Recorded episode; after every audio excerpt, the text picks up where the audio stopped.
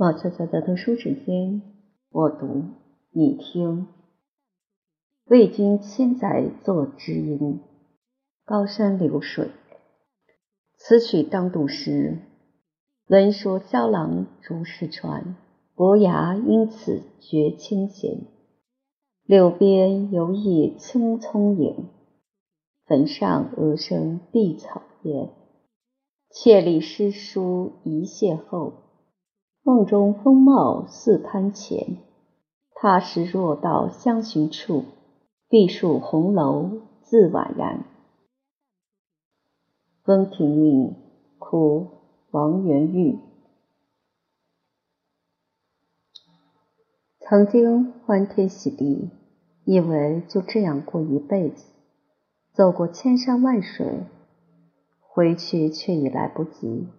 曾经惺惺相惜，以为一生总有一知己，不争朝夕，不弃不离，原来只有我自己。纵然天高地厚，容不下我们的距离；纵然说过我不在乎，却又不肯放弃。得到一切，失去一些也在所不惜。失去你，却失去面对孤独的勇气。林夕作词，只有我自己。《吕氏春秋》里说：“伯牙鼓琴，钟子期听之。方鼓琴而志在泰山。”钟子期曰：“善在乎鼓琴，巍巍乎若泰山；少时而志在流水。”钟子期曰：“善在鼓琴，洋洋乎若流水。”钟子期死，伯牙衰琴绝弦，终身不复古琴，因为事无足复为古琴者。这个故事很短，其中的情谊却绵延了几千年，使之知音兮，千载亦绝弦呀。有时候非常喜欢中国古文字这般的简洁，有文字时是那明月，而无文字。则处于这皓月之外，更见长空万里的境界。那明朝的冯梦龙在《警世通言》里，以说书人的身份说起这个故事：是当八月十五日中秋之夜，偶然疯狂浪涌，大雨如注，舟楫不能前进，泊于山崖之下。不多时，风平浪静，雨止云开，现出一轮明月。那雨后之月。极光倍长。伯牙在船舱中独坐无聊，令童子焚香炉内，待我抚琴一操，以慰情怀。童子焚香罢，捧琴能止于案间。伯牙开囊取琴，调弦转针，弹出一曲。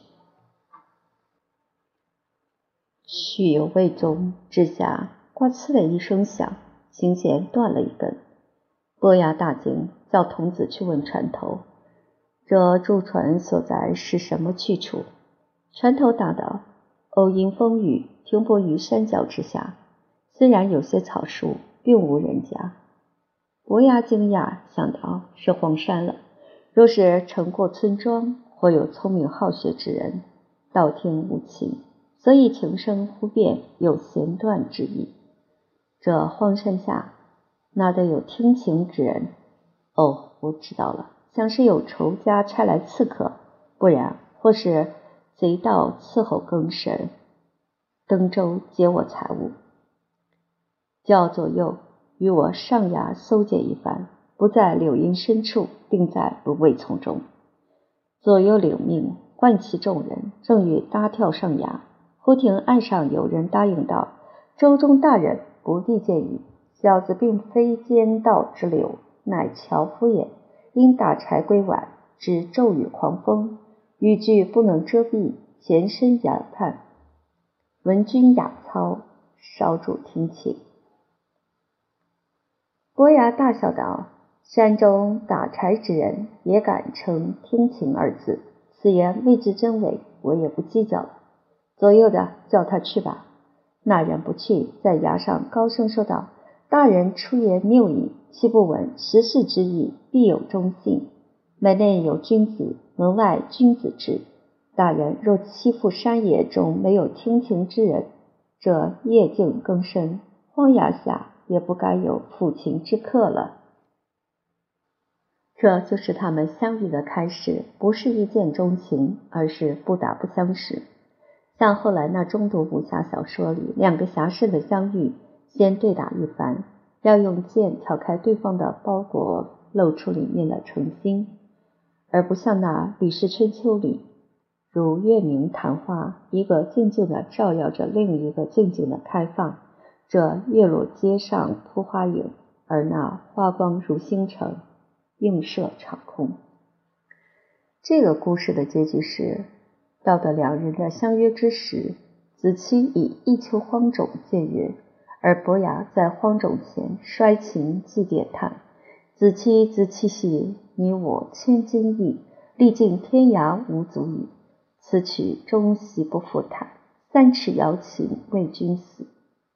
然后伯牙对子期的父亲说。下官伤感在心，不敢随老伯登堂了。随身带的有黄金二亿，一半带令郎干纸之贡，一半买几亩祭田，为灵郎春秋扫墓之费。待下官回本朝时，上表告归陵下。那时却到上集贤村迎接老伯与老伯母，同到韩家，已近天年。吾及子期，子期即无也。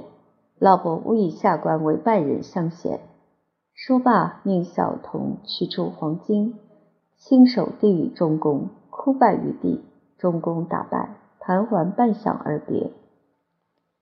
也许这个伯牙供养子期的父母的结局，在说书人看来，才是情谊最有价值的见证。然而那意犹未尽的细节，被还原成俗世界的真实，让我。突然觉得失去了想象的空间，而落得一些惆怅。总觉得两人之间无需多言，如行云遇到流水，不拖泥不带水，却山水铿然有雨声；而琴弦一动，如雨滴爆了枝叶，当中炸出了花朵，彼此就已看到对方的胸怀之花，携手共赏。而这一路下来，行云无声。水流无色，他们中间没有俗世界的存在，只横着一情，人在情在，人莫情莫。这样的知己，彼此甘愿剖腹来相见，亦敢用性命去交换。只是见面的时候，相对无言，只静静的把琴听了。所以，当那子期死去，伯牙废琴，这情已是人间最美。从此人间天上不再相见，却不等于忘记。之后，伯牙一人萧萧然的消失于红尘，对酒不饮，横琴不挥，不挥者何？知音成喜。所以世间再无这个弹琴之人。然而山水无色之时，当中会竖着一明月。点苍留白，漾出这份情意的水墨江山。高山流水据传就这样从伯牙开始，原文一曲后来在流传的时候，也各自独立成篇为《高山流水》。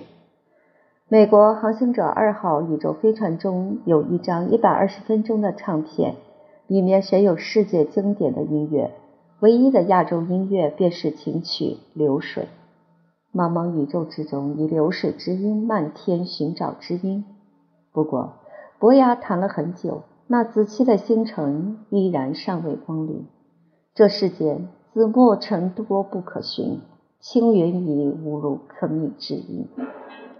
听高山一曲，如水墨缓缓掩开，起先是一滴入水，幻变成片云，成孤峰。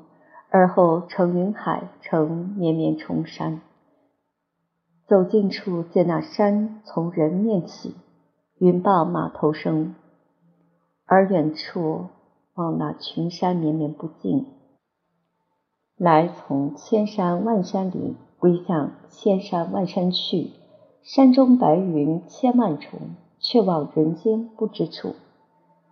而下马荒街入境处，那寂寞山窗掩白云，潺潺石流镜中文。鸟啼花落人声绝，即使道德热闹时，也是碧山锦树鸣秋季，凭空浮着一些些冷艳阴霞。流水，意为溪流投奔江海，一路潺潺不绝，从绿叶花间那滴水而来，滴落出叶产花洞，颜色嫣然。滴水落到青石上，溅起花朵般的水珠。滴水蹦过石头，成溪成河流，见花托花，见鱼渡鱼，见石小的爬过去，大的绕下来。一路的景色全在这奔流之上。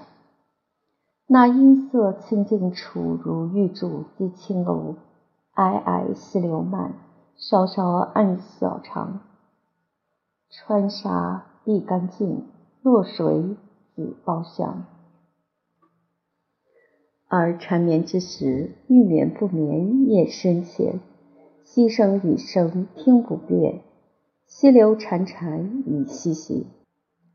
灯影山光满窗入，洞里不知魂是云。